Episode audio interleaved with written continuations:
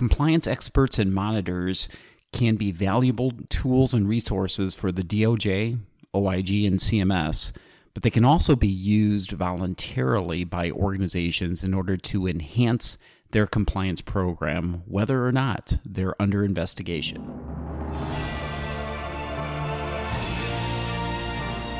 Captain Integrity Production and the law firm of Nelson Mullins presents Stark Integrity, the Stark Law and Compliance podcast. Stark Integrity explores the world of the Stark Law and healthcare compliance with our nationally recognized Stark Law, Fraud, and Compliance attorney, Bob Wade.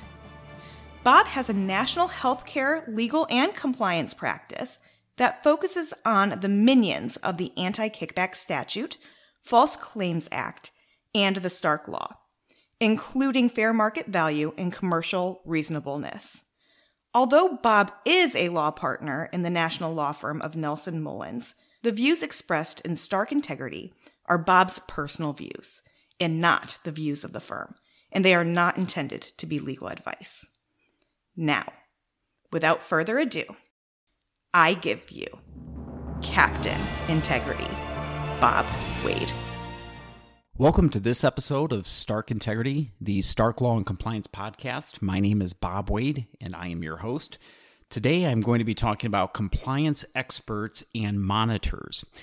And these entities and individuals have become very valuable resources for organizations, whether or not they're going to appoint one voluntarily outside of a mandated program, but they definitely are used by the Department of Justice, the Office of Inspector General, and the Centers for Medicare and Medicaid Services under mandated compliance programs. But before I dive into the specifics regarding the duties and responsibilities for compliance experts and monitors, I was thinking about how to generally describe these duties and responsibilities outside of the context of healthcare entities.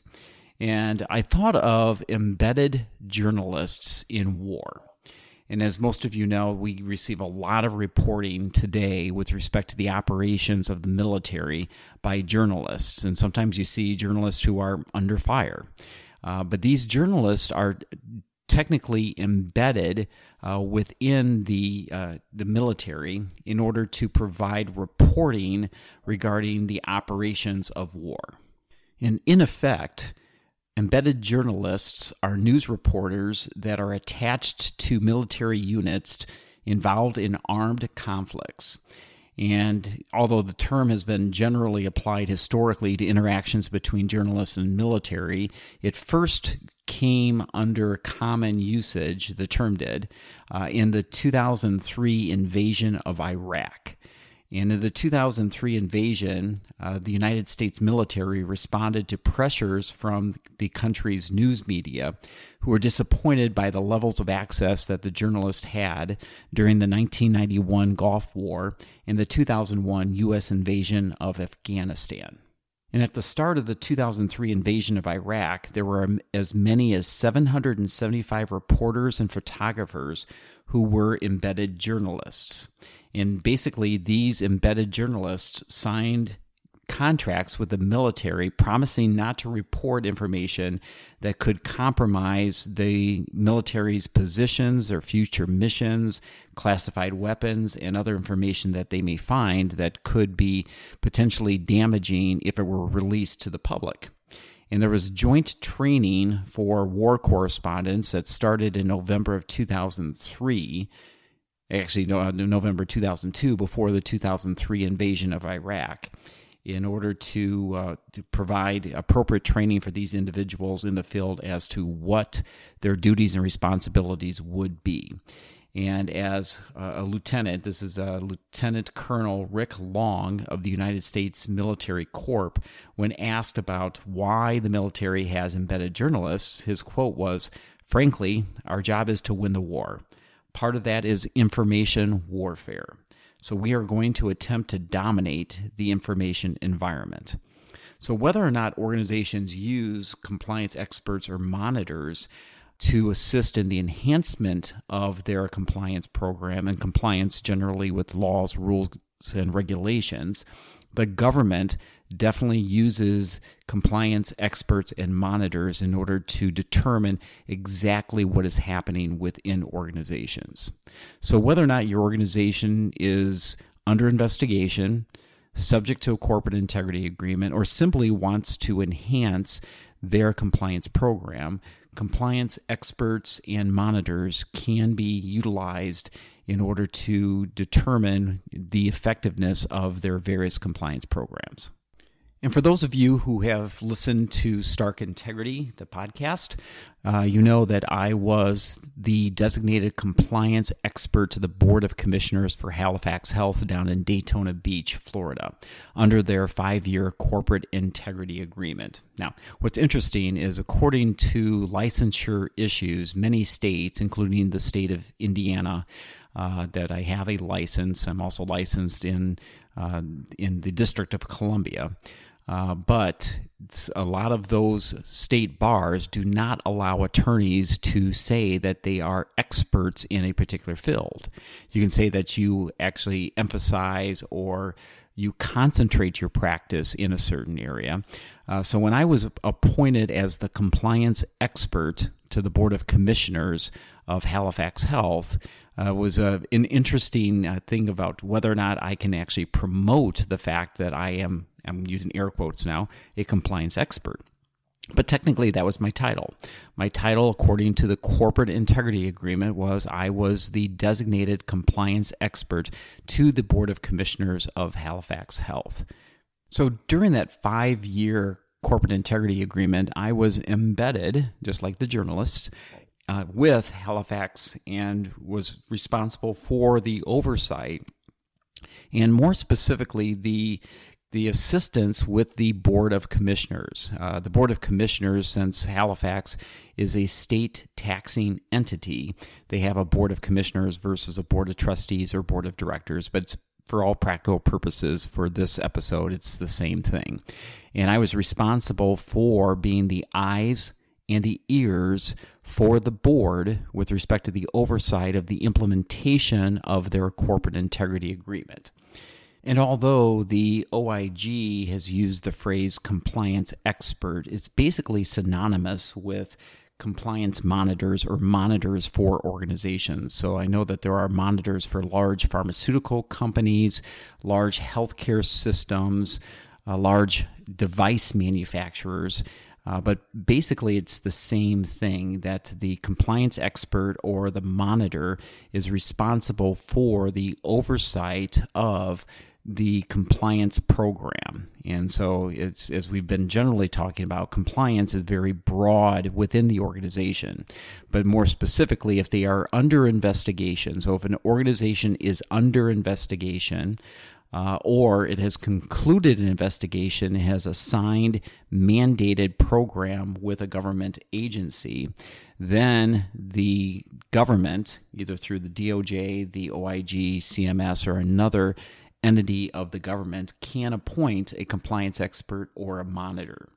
And outside of a corporate integrity agreement, uh, you can also have what's called a deferred prosecution agreement or a non prosecution agreement. And under a deferred prosecution agreement or a non prosecution agreement, these are agreements basically that uh, if the organization implements the compliance program as mandated by the government and hires a monitor for the oversight of the implementation of the compliance program. Then, if the organization complies with the deferred prosecution agreement, otherwise referred to as a DPA, then the organization would not have a mandate dated corporate integrity agreement or that the organization would receive deferred prosecution from the government, meaning that the government would not take any further action against the organization if it fully implements the terms and conditions of the DPA or the non prosecution agreement. So, when evaluating corporate integrity agreements, so now I'm going to, going to be focusing on compliance experts that have been mandated by the OIG when an organization signs a corporate integrity agreement. Uh, the terms and conditions generally are that the organization has to be independent, meaning that the individual or the organization did not represent or provide consulting or attorney representation for the organization prior to being selected and appointed as the monitor or the compliance expert. And I know, based upon my history with Halifax Health, that Halifax went on a national search for a compliance expert to the board. And so they interviewed quite a few consulting firms and legal firms. And fortunately, I was selected with my law firm uh, to be the compliance expert uh, to the Board of Commissioners. And we had not, and I had not, personally performed any legal services for the organization prior to the execution of their corporate integrity agreement. So, part of the duties and responsibilities uh, of a compliance expert or a monitor is to attend the various meetings of that organization that it, that affect their compliance program. So, first and foremost, the compliance expert or monitor uh, will be a, a resource as well as an oversight person for the organization's compliance officer as well as the uh, compliance expert or monitor should attend all compliance committee meetings or if there are other meetings that are material for the effectiveness of the compliance program or the implementation of issues that affect their legal requirements then the compliance expert or monitor should attend those meetings um, they should also attend any type of compliance function of the board. Uh, at Halifax Health, they had an audit and finance committee that had had the oversight of the compliance program. So, according to the corporate integrity agreement, I was required to attend all of the audit and finance committee meetings of the Board of Commissioners as well as to attend all Board of Commissioners meetings and make a report along with the compliance officer uh, regarding the functions of the compliance program as well as the implementation of their corporate integrity agreement. And under Halifax CIA, since I was the compliance expert to the Board of Commissioners, then I would make recommendations to the board. And usually it came through the compliance function, the compliance officer, compliance committee, etc. But make recommendations to the board regarding the implementation of their compliance program and the implementation of their CIA. And also during the first, third, and fifth year of their CIA, I was responsible as the compliance expert to submit a compliance effectiveness review uh, to the OIG. And so, since I was re- uh, appointed through their corporate integrity agreement, it was mandated that my report went directly to the Office of Inspector General, uh, the individual who was assigned from the OIG for the oversight of the uh, CIA implementation for Halifax. So, again, a compliance expert or monitor, if they're appointed by the government, then if they're going to do an effectiveness review, that effectiveness review would then be given to the government as part of the implementation of the mandated program, whether it's a CIA, a deferred prosecution agreement, or a non prosecution agreement. And even though the compliance expert or monitor are required by the government, the government doesn't pay. So the organization pays for the services of the compliance expert or monitor. So, this is one of the reasons if you're going to enter into a CIA or deferred prosecution agreement, uh, you'll have to understand that those costs and expenses for the monitor will be paid by the organization entering into the CIA or the DPA. So, as the compliance expert or monitor, not only is the expert or monitor going to review the program annually or the implementation of the CIA or DPA annually, but also they're doing it real time. So you attend these meetings uh, and you are providing advice and counsel uh, with respect to the implementation of their compliance. Uh, like for hospitals, it, could be the implementation of their physician financial arrangements. Uh, so you're sitting there giving real time advice. Now, they don't have to follow your advice. Uh, but obviously, if they do not follow the compliance expert or compliance monitor's advice, then that could end, end up being a reportable issue to the governmental entity, the DOJ, OIG, or CMS. Now, so far, I have been talking about the mandated programs. It is also a beneficial tool for an organization, whether or not they think they're under investigation or know that they are under active investigation. Maybe they have suspicion because they've received subpoenas that a qui tam action has been entered or filed, that they may want to voluntarily uh, engage the services of a compliance expert or compliance monitor and be proactive. And in effect, this helps with respect to any potential settlement uh, that could occur. And presently, I'm involved in a couple of these uh, where the organization has engaged my services as the compliance. I'll put it compliance expert or compliance monitor uh, to assist with the evaluation and the enhancement of their compliance program. And this actually, they always say that uh, you know an ounce of prevention is better than a, a pound of cure. Uh, and this definitely is the case that if you uh, try to analyze your compliance program and enhance it before the government mandates it, then it is possible that through any type of settlement with the government that you may receive a lighter settlement. So instead of getting a corporate integrity agreement, you may receive a deferred prosecution agreement, uh, which usually has lighter terms uh, than if you go to a full corporate integrity agreement. So, practically looking at this from a hospital's perspective, that the compliance expert or compliance monitor can review the physician financial relationships and assist the organization in identifying any further potential issues and correcting those issues before the government. It also will build credibility. Now, you have to decide whether or not you're going to engage. And if you're going to engage someone like me as an attorney, then usually that initial engagement is under attorney client privilege, but the organization owns the attorney client privilege and can waive it. Uh, so that you you always have to keep an eye toward the possibility of waiving the attorney-client privilege uh, when it comes time to negotiate a settlement with the OIG. And so uh, the initial engagement could be through the attorney client privilege, and then uh, you could waive it uh, with respect to uh, showing the government what you did, what you found, and what you corrected. And this is an important point. Previously, the government was looking at the effectiveness at the com- of the compliance program at the time of the alleged misconduct. But now, as part of settlements, the government is looking more toward the effectiveness of the compliance program at the time of settlement or the time of entering into the CIA or the DPA.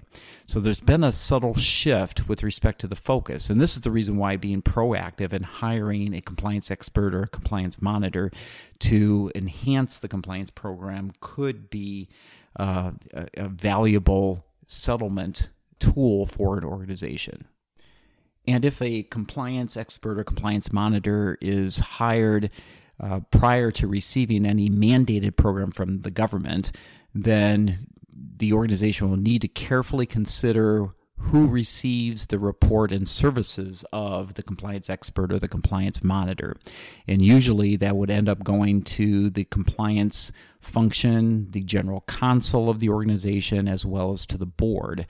And as long as everyone understands in that chain that the report and the work of the compliance expert and compliance monitor, if, if that person is, is an attorney, is protected by the attorney client privilege, it is protected up to the point that the organization decides to waive the attorney client privilege. I do want to briefly indicate that under CIAs, there's usually an independent review organization, otherwise known as an IRO. And I have served in that position also. But basically, every single year, the independent review organization, if the CIA is focused on physician financial arrangements, by way of example, then the IRO will, uh, will select a few physician financial arrangements and review those physician financial arrangements for compliance with the Stark Law, anti kickback statute, fair market value, and commercial reasonableness. Uh, so that's a different role from the compliance expert or the compliance monitor. And in the Halifax case, not only was there the compliance expert, but there also was separately an independent review organization. So again, a compliance expert or compliance monitor can either be mandated by the government or an organization can voluntarily engage the services of a compliance expert or compliance monitor uh, to evaluate and enhance their compliance program, possibly with an eye toward a potential investigation or settlement. So now this brings me to the three Captain Integrity punch points for this episode. Captain Integrity punch point number one Compliance experts or compliance monitors are generally appointed by the DOJ, OIG, and CMS in order to uh, review compliance with a mandated compliance program like a corporate integrity agreement, a deferred prosecution agreement, or a non prosecution agreement. Captain Integrity Punch Point number two is organizations need to understand that even if the compliance expert or compliance monitor is appointed or approved by the government, that the organization pays for the services and expenses of the compliance expert or compliance monitor. And finally, Captain Integrity Punch Point number three is that it is a valuable effort for an organization to voluntarily engage the services of a compliance expert or compliance monitor to enhance the, the effectiveness of the compliance program or physician financial arrangements outside of the discussions or settlement with the government. And this way, that if, if the organization is under investigation, uh, then it could be a valuable effort that the organization has exerted in order to receive more lenient oversight either by the government or even be used with respect to the settlement of the financial terms with a government agency. I hope you enjoyed this episode of Stark Integrity, the Stark Law and Compliance podcast. If you have any questions regarding this episode, the Stark Law, or healthcare compliance, you can contact me at Bob Wade Captain Integrity at gmail.com or my law firm email address at bob.wade at nelsonmullins.com. You can review this and any other episode of Stark Integrity at the Captain Integrity website at captainintegrity.com. You can also follow me on LinkedIn under Bob Wade. I hope the three Captain Integrity punch points will help you with the Stark Law and compliance. In closing, remember that integrity depends on you and me.